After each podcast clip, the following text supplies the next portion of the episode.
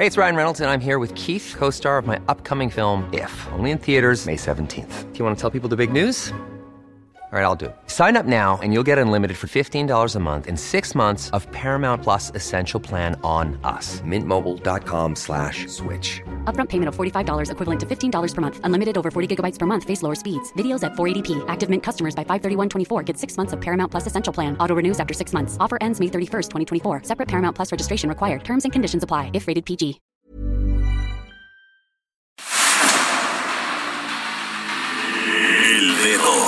La llaga. Había una vez un mundo en el que nadie creía. Un país de historias inexplicables.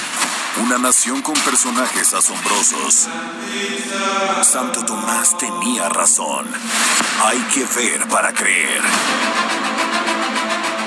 El México increíble. Las verdades que duelen. La voz de los que callan. El dedo en la llaga. Infórmate, diviértete, enójate y vuelve a empezar. El Heraldo Radio presenta El Dedo en la Llaga con Adriana Delgado. Un amor. Un amor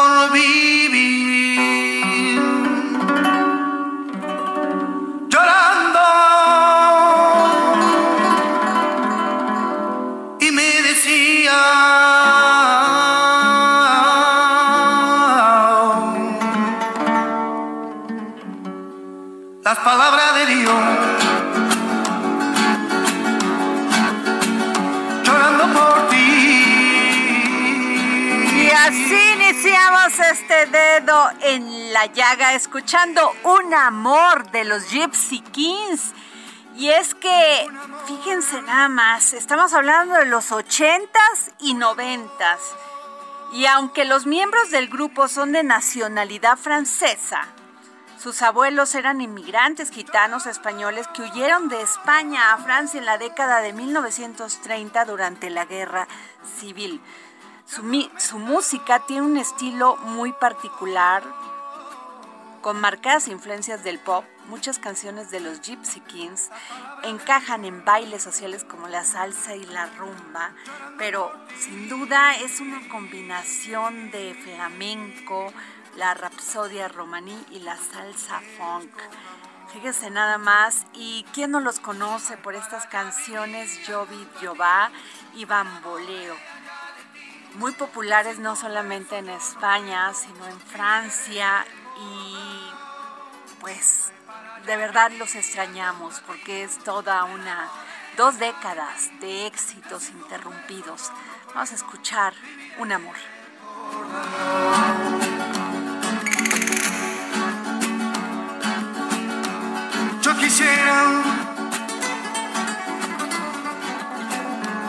Para un amor Y el dedo en la llaga va a estar muy bueno porque vamos a comentar aquí sobre el tema de Nuevo León y de este niño que sacaron de este este donde está ni- sí, un, un lugar de adopción que se llama Capullos.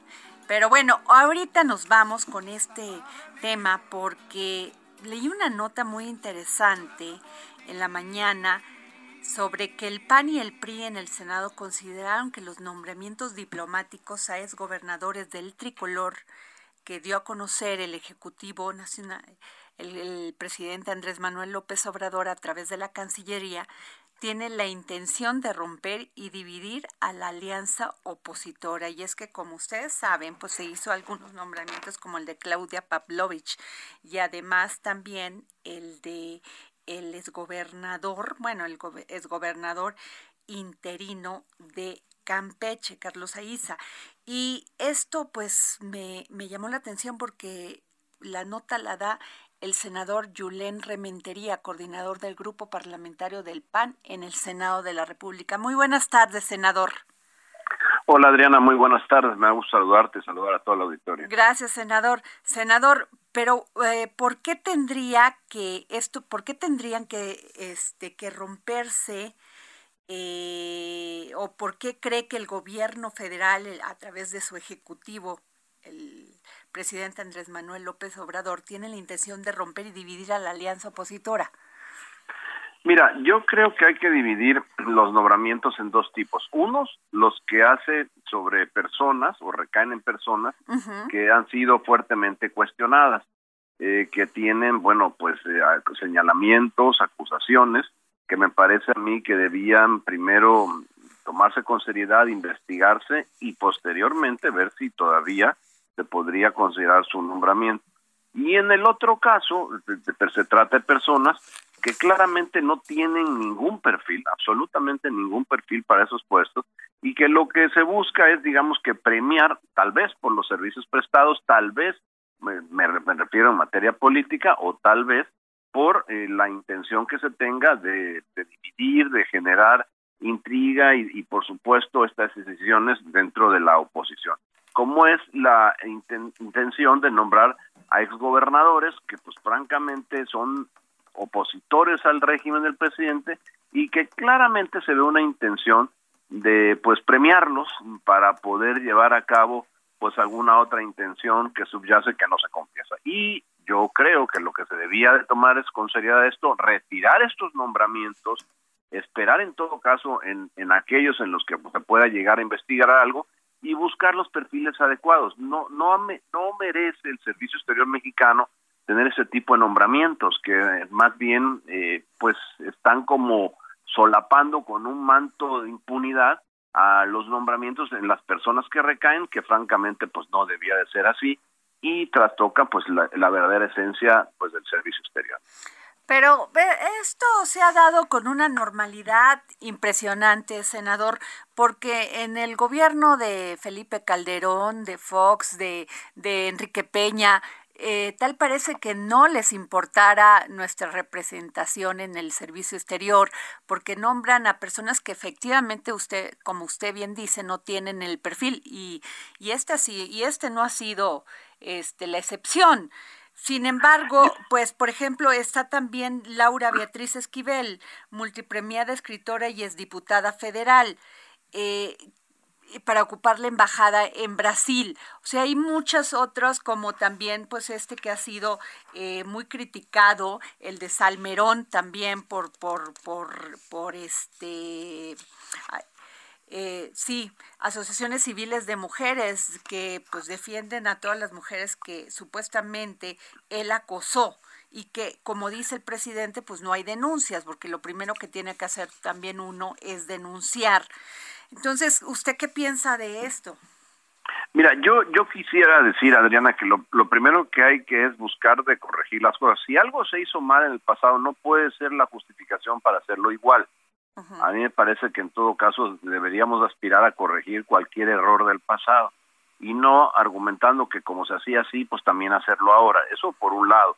Y por otro lado, pues en el caso de este señor Salmerón, eh, yo creo que lo correcto sería por lo menos tomarse el tiempo para investigarlo. Hay señalamientos, Ariana, ahí incluso de su mismo partido, del del presidente, eh, organizaciones que son afines, desde luego, a Morena, que están señalando, pues, eh, digamos que actitudes, conductas de esta persona que no pueden ser consideradas o no podría ser considerada para ocupar el cargo de una embajada. Entonces yo creo que eso hay que cambiarlo. Y si en el pasado, como te decía, se hicieron mal las cosas, pues no puede ser una justificación para hacerlos ahora igual.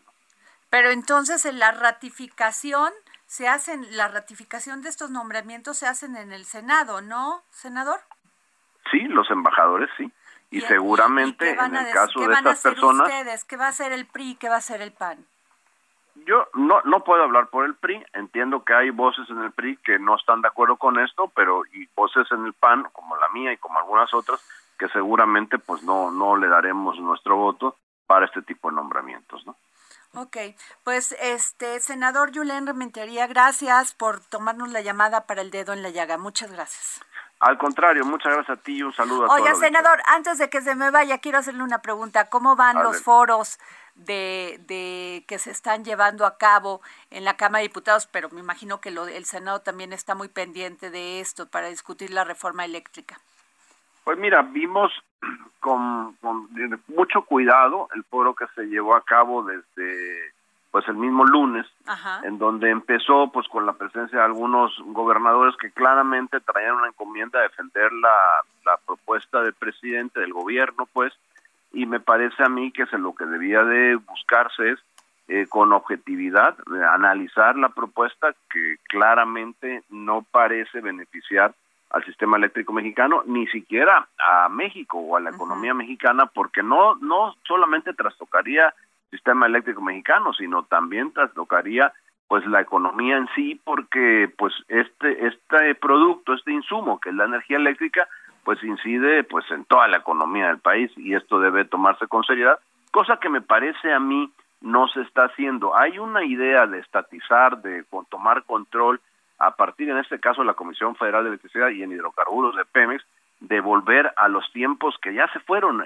Hay que entender que eso que sucedió hace 20 o hace 30 años ya no existe en el mundo, ya no es como se ven las formas y debería del, del, del gobierno tomar en cuenta eso para buscar que haya la generación de energía a partir de fuentes renovables, energía limpia, energía más barata, sí energía suficiente, sí energía sin interrupciones, pero que al final de cuentas tuviera esas condiciones. Y lamentablemente la propuesta que hace el gobierno no va por ahí. Entonces yo creo que es una, un, digamos que un ejercicio de parlamento en donde algunos actores del gobierno, por ejemplo, yo no veo qué tendría que hacer la representación del sindical de, de la Comisión Federal de Electricidad opinando sobre esto cuando lo que deberían de opinar son los expertos respecto a qué se está proponiendo ahora, qué se, se hace en el mundo y cuál pudiera ser la mejor propuesta de solución para O sea que entonces estos foros que se están llevando a cabo, pues, eh, porque el PRI ya fijó su posición, el PAN también, entonces, ¿qué, qué, qué resultado van a dar? O sea, ¿para qué sirve? Yo creo,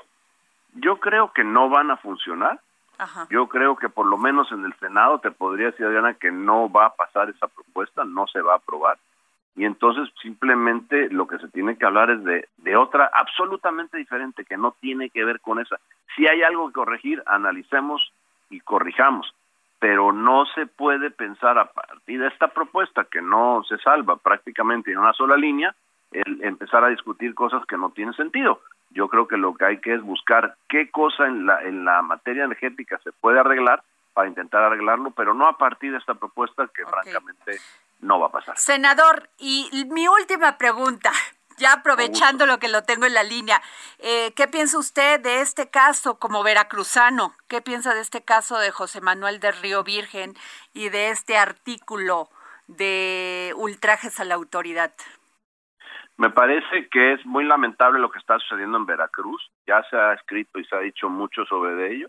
Hay una comisión del incluso de la cual formo parte y me parece que lo que tenemos que hacer es que pedirle al gobernador que más allá de que esté discutiendo si es válida o no la creación de una comisión, que atienda el fondo, que atienda realmente a las causas que están provocando, digamos, la violentación de los derechos humanos de las personas que son señaladas por algún presunto delito y que no se cometan arbitrariedades que pasen por encima de los derechos justo de las personas. Entonces, lo que tendríamos que hacer es exigirle al gobierno, así exigir al gobierno que pues que cambie esa política que por supuesto se echa abajo este delito de ultrajes a la autoridad y podamos volver a la normalidad en el Estado y que tengamos la posibilidad de que las personas que tienen que ser sujetas a un proceso, pues que lo hagan conforme a derecho. ¿Y lo de José Manuel del Río Virgen? Bueno, lo de José Manuel del Río Virgen claramente es una vendetta. A mí me parece que se inscribe en una en una vendetta eh, contra actores políticos, en este caso no de mi partido, de otros, que pues dieron como resultado la detención de José Manuel del Río Virgen en un delito que, que se le señala que de entrada todo el procedimiento eh, está plagado de irregularidades, que no debía de haberse hecho así, que no estaría entonces, eh, pues digamos que detenido, privado de su libertad, porque no se siguieron los procedimientos que la ley establece. ¿Y la comisión ha arrojado algún resultado hasta el momento La sobre esta que investigación que, iban a hacer de la- abusos de la- autoridad? Sí, claro. La comisión lo que está haciendo ahora es en el micrositio que se instaló para ello, en la web, eh, recibiendo todas las quejas y todas las denuncias de personas que se duelen por actos arbitrarios de la autoridad en el estado de Veracruz. Y se está haciendo una recompilación para ver cuáles proceden y en todo caso cuáles se puede llegar eh, pues a visibilizar y exigir que el gobierno pues eh, rectifique su actuación en ello. No somos un órgano jurisdiccional, eso está claro, no somos nosotros la autoridad que tendrá que obligar o no al gobernador, pero sí somos un órgano político que evidentemente puede darle voz a la gente que está siendo atrapallada en sus derechos y que mínimamente tendría que ser escuchada por la autoridad. Muy bien, pues muchas gracias, senador Yulen Rementería. Gracias por tomarnos la llamada, la llamada para el dedo en la llaga. Al contrario, muchas gracias, a Adriana, y muchas gracias a todo el auditorio por escucharnos. Bueno, pues ya, escucharon ustedes al senador por Veracruz, Julen Rementería. Y bueno, nos vamos a, otro tema, porque fíjense que en una misiva dirigida al presidente Andrés Manuel López Obrador, organizaciones de la sociedad civil lamentaron que el diseño institucional y marco legal que consiguieron durante una lucha de década frente a gobiernos poco dispuestos al diálogo con la ciudadanía y que constituyeron en prácticas ejemplares para otros países en América Latina y el Caribe, hoy se ve, se ve, pues se van cancelando una a una. Y esta ah, situación, advirtieron, debilita la democracia mexicana por la que debe velar el Estado puntualizaron que el cuadro crítico que enfrenta se agravó a finales del 2021 con una reforma fiscal que pone en riesgo nuestra sostenibilidad en pro de miles de acciones que tienen una finalidad de interés público y con el cierre del Instituto Nacional de Desarrollo Social. Muy buenas tardes, tenemos en la línea a la contadora María Magdalena López García, coordinadora general de Convergencia de, de Organismos Civiles. Muy buenas tardes, contadora. Buenas Buenas tardes, Adriana Delgado. ¿Cómo está? Pues me puede explicar por qué ustedes dicen que, que esta reforma pone en riesgo la sostenibilidad. Pues sí, mira, como bien ha señalado, esto no es solo la última reforma, ha ido poco a poco haciéndose una serie de situaciones para las organizaciones de la sociedad civil. Desde 2019, el día 14 de febrero, emitieron la Presidencia de la República, la circular número uno, en la que ese año, a pesar de estar aprobado eh, programa de coinversión y fondos del programa para el programa de coinversión del Indesol, pues ese, ese en ese año se cancelan literalmente del presupuesto y se tuvieron que definir hacia otro lado.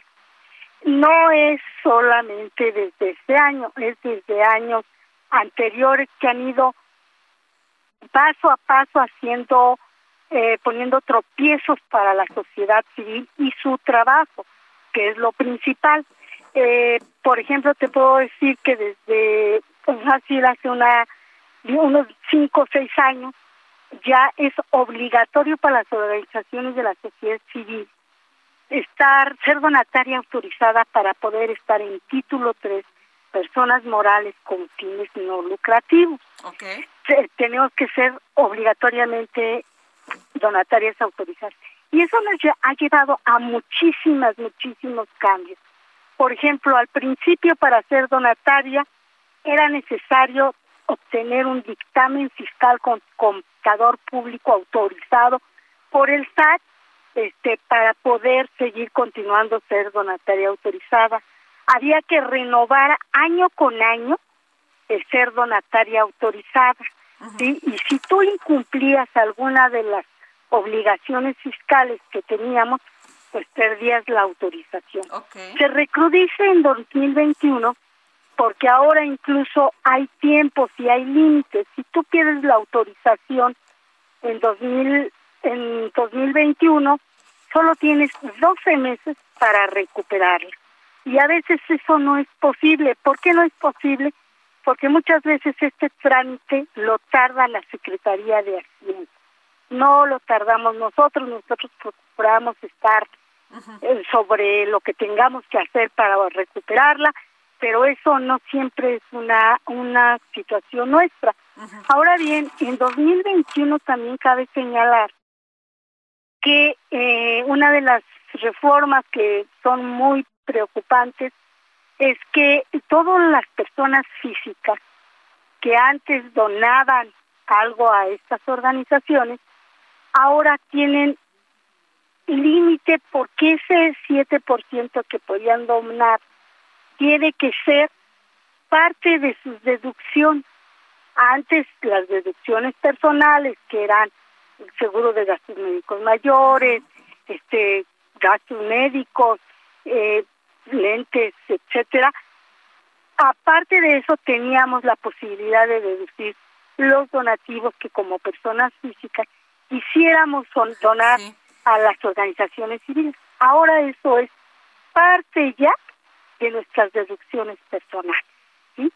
Y está limitado. ¿Qué pasa con eso? Pues que desalienta que las organizaciones de la sociedad civil puedan tener y seguir recibiendo donativos deducibles de personas físicas, ¿sí? Entonces, eso es verdaderamente grave. Y nos siguen obligando a ser personas, a ser donatarias autorizadas para estar en ese título 3. Con esto quitan toda posibilidad de que nuestras organizaciones puedan dejar de ser organizaciones civiles simplemente sin necesidad de expedir recibos deducibles de impuestos, quitan toda posibilidad. ¿Por qué? Porque ahora dicen que entonces somos personas morales lucrativas, cuando que el trabajo de las organizaciones civiles no se remonta a hace cinco años. Hay organizaciones civiles que tienen más de 50 años y que han hecho trabajo y eso se ha visto en los terremotos del 85, en los terremotos del 17. Claro. Eh, en fin, ese trabajo pues no se puede borrar. ¿Y qué van a hacer, contadora María Magdalena López García, coordinadora general de Convergencia de Organismos Civiles, para sensibilizar al SAT sobre esto? Yo creo que yo creo que es muy importante sí sensibilizar al SAT, nada más que diríamos algo, ¿no? Ni nos ven ni nos escuchan. o sea, de plano no los han recibido ni nada, ni escuchado sus... No, a pesar de que entregamos por escrito una solicitud de entrevista a la jefa de el sistema de administración tributaria, la maestra Buenrostro. No hemos tenido respuesta, ya llevamos más de 60 días y no hemos tenido respuesta al respecto. Y entonces nosotros pues ¿qué hacemos? Seguimos, por decirlo de alguna manera, buscando que nos escuchen aunque también entendemos que para poder hacer cambios en la legislatura, pues también tenemos que platicar con los este, diputados y luego a veces eso pues también es muy difícil claro. porque con ellos cada que se abre una nueva legislatura hay que volverles a explicar y apenas nos están tratando de entender cuando ya se acabó la legislatura. Híjole, qué terrible, qué terrible. Sin duda alguna vamos a seguir tocando este tema porque este, eh, o sea, los, los diputados son servidores públicos y deberían de estar muy atentos y muy sensibles a estos temas, sobre todo si desalienta la, la, la, participación de la ciudadanía para donar y sobre todo las personas físicas. Gracias, contadora, gracias por esta, por darnos su opinión para el dedo en la llaga. Bueno, le agradezco mucho, este, Adriana Delgado y pues les agradecemos mucho que nos abran el micrófono. Realmente necesitamos que los medios este, escuchen lo que nosotros planteamos porque eso es algo que parece ser que no es posible con los medios y los medios solo escuchan al, a la presidencia de la República. Y a mí eso me parece verdaderamente grave porque además ellos cometen muchas arbitrariedades con las organizaciones de la sociedad civil, no reconocen nuestro trabajo, no nos escuchan y yo creo que está claro a pesar de tres años que ellos necesitan de la sociedad civil. Así es. Pues muchas gracias, contador. Aquí están abiertos los micrófonos del dedo en la llaga. Gracias. Le agradecemos mucho y la buscaremos para pedirle y ampliar nuestra información. Muchas gracias. Eh, Jorge Sandoval. Pues antes de irnos a una pausa, Adriana Delgado, información relevante. Tú tenías a los Gypsy Kings entrada, vengan los Gypsy Kings. Y en Madrid, España, fíjate que se realiza la Feria Internacional de Turismo FITUR 2022. Allá se encuentra el gobernador Alejandro Murat Hinojosa para encabezar los esfuerzos de promoción turística de la entidad que permitan captar una mayor afluencia de turistas internacionales y derrama económica en beneficio de las familias relacionadas directa o indirectamente con el sector productivo. En este Marco, fíjate que el gobernador saludó al rey Felipe VI Ah, de España, mira. a la reina Leticia, y les obsequió a nombre del pueblo oaxaqueño un alebrije de oso. Ya ves que el oso es el Uy, símbolo de belleza. Y aquí representativo de Madrid. sí, qué maravillo. Ese arte oaxaqueño es maravilloso. Se han de haber quedado atónitos con esta. Pues muy belleza. bien el gobernador saliendo a vender lo que hace su pueblo y captar dinero. Bueno, estén pendientes porque ahorita regresando, aquí el dedo llega- en la llaga hay libros que regalar y pases también. Sigue Adriana Delgado en su cuenta de Twitter, arroba Adri Delgado Ruiz. Además, te invitamos a enviar tus opiniones y comentarios en texto o por mensaje de audio a través de WhatsApp al 55 2544 Jewelry isn't a gift you give just once. It's a way to remind your loved one of a beautiful moment every time they see it. Blue Nile can help you find the gift that says how you feel and says it beautifully with expert guidance and a wide assortment of jewelry of the highest quality at the best price. Go to BlueNile.com and experience the convenience of shopping Blue Nile, the original online jeweler since 1999. That's BlueNile.com to find the perfect jewelry gift for any occasion. BlueNile.com. 3334. Y si quieres escuchar El Dedo en la Llaga de El Heraldo Radio, en cualquier momento y donde quiera que te encuentres, descarga el podcast disponible en Spotify y iTunes. Sigue a Adriana Delgado en su cuenta de Twitter en arroba Adri Delgado Ruiz. Y envíanos tus comentarios vía WhatsApp al 55 25 44 33 34 o 55 25 02 21 04. Adriana Delgado, entrevista en exclusiva al coordinador general de comunicación social de la Presidencia de la República, Jesús Ramírez. El presidente adelantó la sucesión presidencial y la adelantó en su partido, Morena. ¿Qué tanto se va a involucrar en esto? Bueno, él va a ser respetuoso de los procesos, del proceso mismo de Morena y del proceso electoral y de los procesos internos de los partidos. Eh, esto de que se adelantó, más bien ya cambiaron las reglas, ya cambiaron las condiciones. ¿Por qué no, eh, a diferencia del sistema político anterior, donde todo eran tapados y donde el presidente de manera muy discrecional podía apoyar o, no o negarle la candidatura a alguien, este, yo creo que eso se acabó.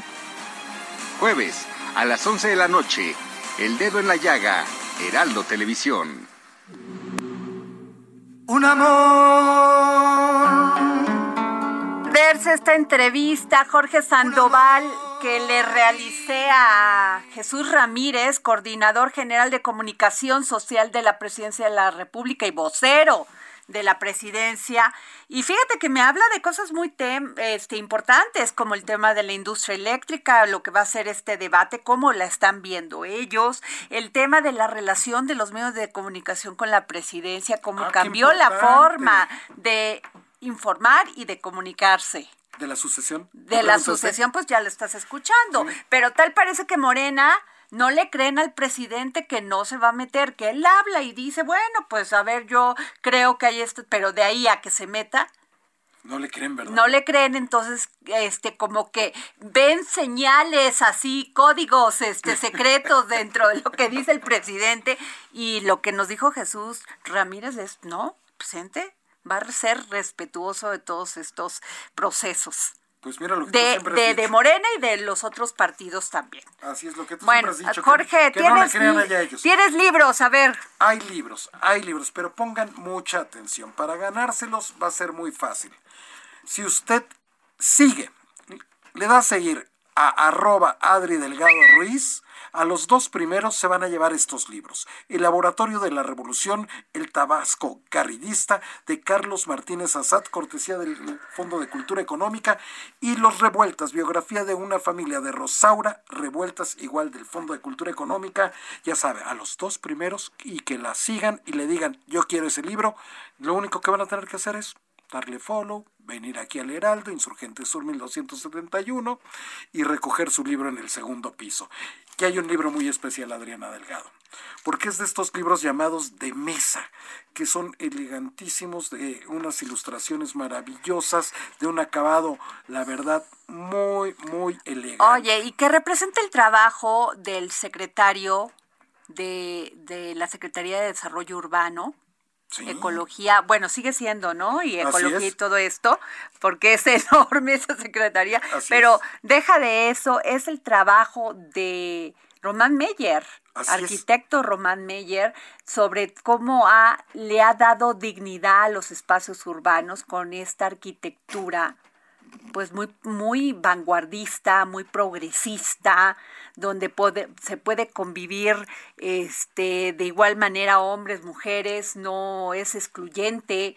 Yo creo que es un gran libro, no saben, además la presentación es muy bonita, es una gran edición, se van a llevar un libro de estos que pone uno en la mesa pues para presumir que lo tiene y lo lee.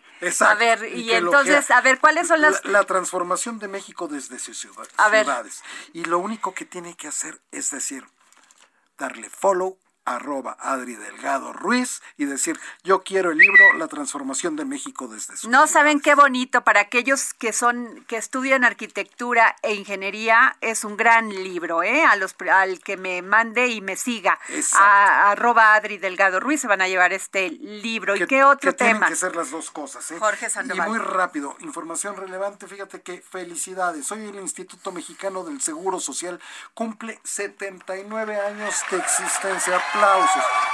el IMSS se ha consolidado como un referente en la seguridad social. La verdad. no solo en México, sino en América Latina, al ofrecer a sus derechohabientes servicios médicos, culturales, educativos y prestaciones económicas. Claro, y ahí, bueno, pues están, ahí están la verdad, la atención médica, algunas veces muy criticada, algunas veces muy elogiada, pero sin duda, pues es es el, el, referente, médico, social, de las pensiones también, Adriana. Así es, Los deportivos atienden nada más a 83.2 millones de mexicanos, nada más para que se den una idea. Así es, Jorge Sandoval. Bueno, y este, Jorge, tenemos un caso, déjame contarte, verdaderamente otra vez estos ejemplos de abuso de autoridad, de opacidad en el Poder Judicial y este es en Chiapas, porque los familiares de Johnny Chacón González, quien es está detenido ilegalmente en marzo desde el 2019 por elementos, quien fue detenido en marzo del 2019 por elementos de la Fiscalía General del Estado de Chiapas, solicitaron a la oficina en México del Alto Comisionado de Naciones Unidas para Derechos Humanos y a la Comisión Nacional de Derechos Humanos y a la Secretaría de Gobernación, así como a otras instituciones, pronunciarse en favor de la liberación de este joven de 23 años que además le acaban de este de pues fijar una condena de 30 años. 30 años y tenemos en la línea al licenciado Jorge Hernández, abogado del Centro de Derechos Humanos Fray Bartolomé de las Casas, y a Liliana Chacón, hermana de Johnny Chacón, para que nos expliquen qué fue lo que pasó y qué es lo que está pasando. Muy buenas tardes, abogado. Hola, ¿qué tal Adriana? ¿Qué tal? Eh, buenas tardes, eh, desde acá, desde, desde, Chiapas, desde San Cristóbal. Gracias. Y pues, como ustedes comentan, ¿no? Este es un caso lamentable eh, de violaciones graves a los derechos humanos. Pero ¿qué fue lo, lo que pasó? ¿Por qué lo, lo detuvieron ilegalmente en marzo del, del, perdón, del 2019?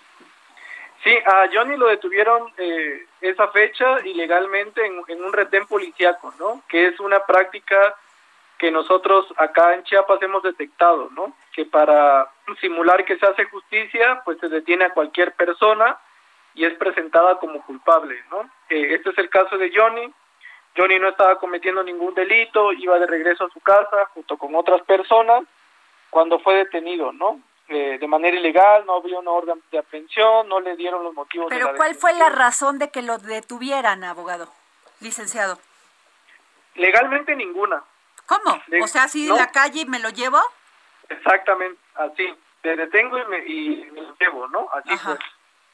y fueron trasladados a la Fiscalía de Alto Impacto en Tuxtla Gutiérrez y ahí en la Fiscalía pues fueron torturados, ¿no? Fueron golpeados, pues asfixias, toques eléctricos, eh, como si viviéramos en, en el siglo XV, ¿no? Y pero pues la fiscalía de alguna manera tiene que justificar eh, por qué los tiene detenidos, ¿no? Legalmente tiene que haber una justificación. O sea, esto de que dijeron que había participado en delitos de robo y homicidio, eso no es cierto. No, eso no es cierto, ¿no? Y también lo exhibieron públicamente con armas de grueso calibre, ¿no? Eh, aquí en periódicos, en la tele, en, en la radio, la fiscalía lo que dijo es que lo que a él lo habían detenido y que tenía un montón de armas, ¿no? Y que pertenecía a una banda de la delincuencia, pero pues eso es mentira, ¿no? O sea, no, no le han comprobado nada. No, no, no, y lo más sorprendente es que la fiscalía le da su libertad por esos por ese delito de armas, porque la fiscalía misma asienta en, el, en su acuerdo de libertad que a Johnny solo se le encontró una navajas multiusos y pues Johnny estudiaba mecánica automotriz, ¿no? Eran sus herramientas de trabajo. Y pues esa exhibición pública con armas de grueso calibre pues fue un montaje, ¿no? Que lamentablemente en México pues hemos vivido mucho de estas, de estas situaciones. Híjole, qué, qué terrible. Liliana Chacón González, hermana de Johnny Chacón. ¿Cómo está Johnny, Liliana?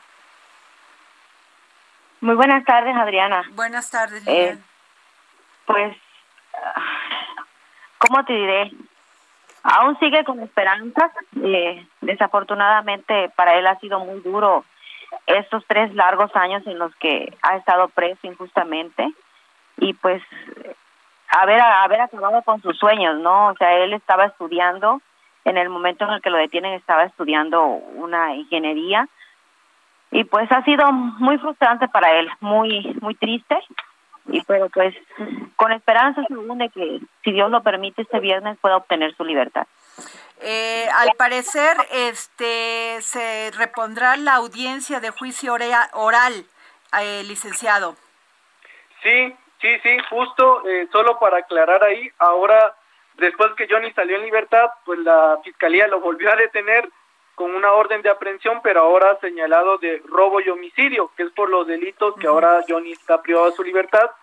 Y exactamente... pero ya lo sentenciaron, este licenciado. Sí, hubo a 31 años y 6 meses de prisión por robo y por homicidio. Sí, esa sentencia fue en, en septiembre del año pasado, pero pues ante esa sentencia que lamentablemente se dictó sin pruebas porque no hay pruebas contundentes de la responsabilidad de Johnny, pues se metió una apelación y en la apelación lo que se ordenó fue que se vuelva a repetir la audiencia de juicio oral y por eso la vamos a tener este día viernes 21 de enero. Híjole, pues Liliana eh, y licenciado Jorge Hernández, yo les quiero pedir que por favor estemos en contacto porque con base en lo que usted me está diciendo es un claro abuso de la autoridad y de la opacidad del, del Poder Judicial. Sí, sí, es, eh, pues los jueces lamentablemente aquí en el estado de Chiapas pues están del lado de la fiscalía. Este, lo que para ¿Han hablado ustedes con el gobernador? ¿Han podido tener audiencia con él? o sea, alguna alguna autoridad del gobierno, aparte del, de la fiscalía? Sí, justo el año pasado tuvimos reuniones con la Secretaría General de Gobierno, con gente de Fiscalía General del Estado, donde le planteamos pues todas estas violaciones e inconsistencias del caso, pero pues no, no, nos, no nos dieron razón y por eso pues justamente el día de ayer regresamos de la Ciudad de México, donde estuvimos con, con la ONU, con embajadores de diversos países de la Unión Europea, con periodistas pues denunciando esta situación, porque pues ya aquí en Chiapas pues no vemos que, que la justicia resuene, ¿no? Híjole, pues qué terrible, es verdaderamente muy grave porque es un joven de tan solo 23 años que puede, o sea, terminar su vida en la cárcel. Así es, Adri. Qué terrible, este Liliana, qué terrible. Tus tus padres han de estar, bueno, desesperados. Sí, sí, así es. Mira, ah, nosotros somos cuatro en la familia eh, nuestros padres eh, son de origen humilde igual que nosotros y este pues nos han enseñado no que, que todo es con esfuerzo y a base de trabajo. Y mi hermano al igual que que, que todos los mayores de nosotros estudiaba y trabajaba al mismo tiempo no él ya había acabado una carrera de técnico en mecánica automotriz en una escuela que se llama CETEA y ya se estaba animando estaba estudiando la la ingeniería cuando fue detenido no este imagínate los sueños de un joven que, que tenía muchas ilusiones por salir adelante por ser alguien eh, representativo no en nuestra sociedad de que no no haciendo malas cosas y miran lo que fue a terminar todo esto no tres años perdidos de su de su juventud en en una injusticia tan grande como esta. Híjole pues vamos a estar muy pendiente eh, de este juicio oral, esta este, reposición de la audiencia del juicio oral, para saber qué pasa con Johnny este, Chacón. Muchas gracias, licenciado Jorge Hernández y Liliana Chacón. Gracias. Gracias a ustedes por el espacio y pues cualquier cosa, esperemos que, el día viernes haga justicia para Johnny y pueda recobrar su libertad. Pues eh, terrible, gracias. Y bueno, a ver, les cuento, porque bueno, esto ha sido el, el la este todo este esquema mediático que se armó alrededor del de Mariana Rodríguez, titular de la oficina Amara Nuevo a Nuevo León, esposa del gobernador Samuel García, porque según ellos obtuvieron un permiso para convivir con un niño de dicha entidad el Sistema Nacional para el Desarrollo Integral de la Familia señaló que está revisando el caso, tras lo cual se determinarán las medidas que resulten procedentes. Y déjenme decir, decirles que este niño pues sufre de discapacidad porque este según ella, según Mariana Rodríguez se formó un vínculo especial con Emilio, un bebé que sufre de esquicefalia del labio derecho abierto y una hernia, una hernia umbilical, o sea, es un niño con discapacidad. Este, y además, pues, hicieron mucho, mucho este espectáculo alrededor de esto, porque se tomaron fotos, inclusive Samuel García salió con una camisa sin hombros cargando al niño, y pues han acusado que esto puede provocarle un verdadero daño al niño porque pues lo sacaron por unos por unos días, dos días y luego lo regresaron.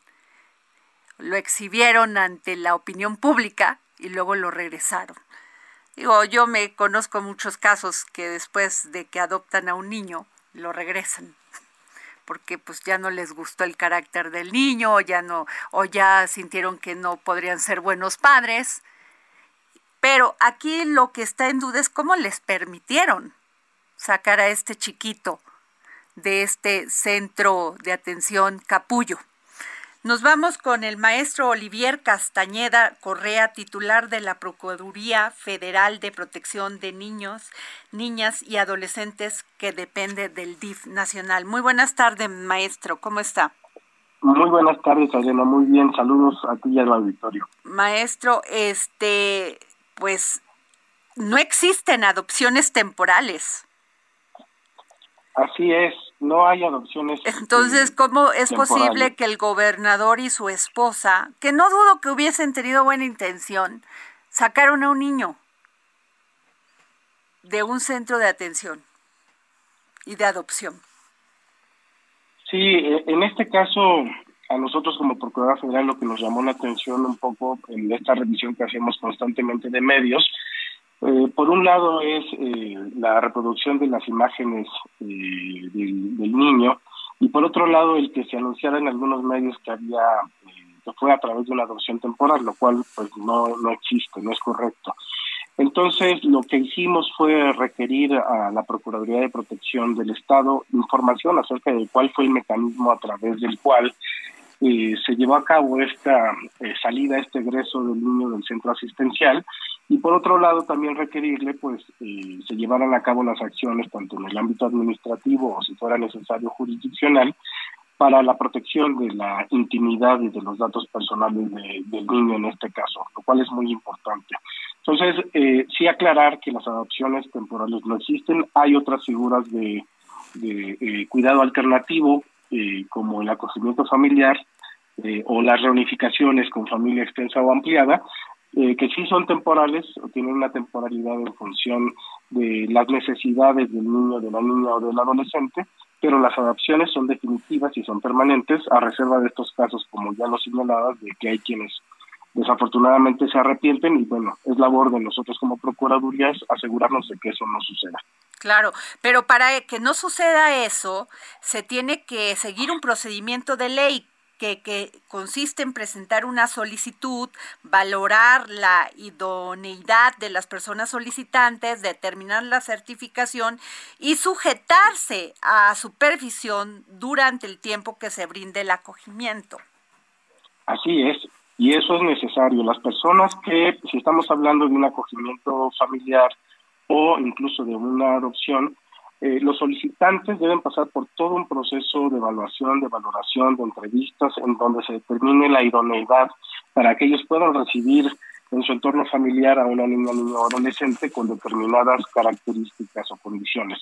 Y esto, pues, es muy importante, que cuenten con sus certificados de idoneidad. Híjole, pues qué, qué delicado es esto, porque además el niño tiene una discapacidad. O sea, no es una cosa fácil, no es una... Tal parece que el hecho fue un hecho superficial, nada más para servir a fines mediáticos. Ah, por lo pues menos eso parece, eh, por lo menos eso parece. Así es, esa es la información que le hemos requerido a la Procuraduría Estatal saber un poco más de estos eh, actos que se llevaron a cabo para lograr el egreso de, del niño. Y bueno, pues a nosotros como Procuraduría Federal tenemos eh, la encomienda eh, de revisar también estos procedimientos, de homologar a nivel nacional los procedimientos de adopción y de acogimiento familiar eh, para que no haya, digamos, prácticas que pudieran ser eh, contrarias eh, a lo que la norma establece. Entonces, parte de nuestra labor y eh, esperaremos a que la Procuraduría Estatal nos dé la información para revisar el caso en la medida en la que nosotros también vamos tomando ciertas acciones. Y eh, ahí, sobre este tema de acciones, porque se violó los derechos a la vida privada, a la identidad y al interés superior de la niñez establecidos en, la, en nuestra Constitución. Y también esto habla de grandes carencias de nuestros sistemas de protección de niños, niñas y adolescentes, licenciado, maestro. Sí, claro, eso, de hecho, eh, ahora con el marco jurídico en materia de protección de niños y adolescentes de, a partir de 2014, de diciembre de 2014, y con la creación de las Procuradurías de Protección, esta labor tiene que irse fortaleciendo y justo esta parte de la protección de los derechos del de, niño que está eh, involucrado en este caso es por lo que le hemos requerido a la Procuraduría de Protección que tome las medidas necesarias para proteger, entre, entre otros, en este caso, su derecho a la intimidad y sus datos personales, porque no se requiere que haya algún acto en contra de su honra, de su imagen o de la reputación de un niño de cinco meses de edad, sino simplemente el hecho de que tenga eh, se difunda información a la opinión pública respecto de su imagen o de sus datos personales o incluso cosas tan íntimas como eh, puede ser eh, su condición de vulnerabilidad para que se esté vulnerando algún derecho. Aquí lo importante es saber qué es lo que sucedió, quién autorizó este esta posibilidad de los datos, y pues la Procuraduría Estatal tendría que responder o en su caso nosotros tendremos casos. Pues sí, porque eh, según estoy leyendo el punto de acuerdo que presentó la diputada Leida Alba a la vez Ruiz del grupo parlamentario de Morena para que se investigue esto, pues ni Mariana Rodríguez Cantú ni el gobernador Samuel García Sepúlveda son familiares del menor ni están vinculados a la campeta de investigación que tiene este niño ni han acreditado haber realizado trámite formal alguno de adopción, como ya lo comentamos este, situación que en todo caso tampoco permitiría la salida por un fin de semana, que también eso ya lo comentamos. Sí, ahí es muy importante señalar que el acogimiento familiar. Se nos, ajá, perdón, este eh, maestro, se nos está como cortando. Sí, bueno. Ah, se nos está cortando. Bueno, este Jorge, qué delicado. Muy delicado. Muy delicado, perdón, o sea, si... Híjole, la faramaya, Jorge, la faramaya. Sí, pero también por parte de las autoridades. Nunca saben este, estos influencers en qué momento una buena intención se desborda por esta egolatría de salir en los medios. Este maestro, maestro, perdón, se nos cortó. No se preocupe. Decía yo que eh, hay alternativas de cuidado, como es el acogimiento familiar, pues también implican, entre otras cosas, asegurarse de, de, esta idoneidad, pero requieren su tiempo y su proceso.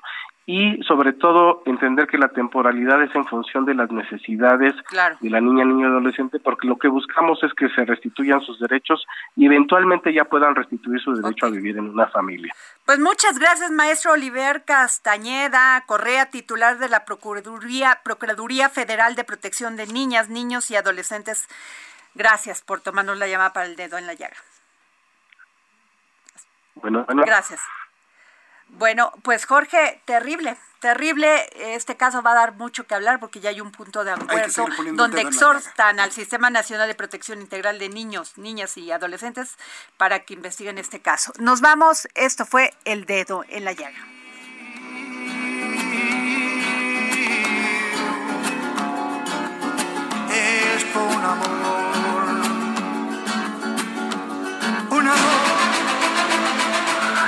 Heraldo Radio presentó El Dedo en la Llaga con Adriana Delgado. Even when we're on a budget, we still deserve nice things. Quince is a place to scoop up stunning high-end goods for 50 to 80% less than similar brands. They have buttery soft cashmere sweaters starting at $50, luxurious Italian leather bags, and so much more. Plus, Quince only works with factories that use safe, ethical, and responsible manufacturing. Get the high-end goods you'll love without the high price tag with Quince. Go to quince.com/style for free shipping and 365-day returns.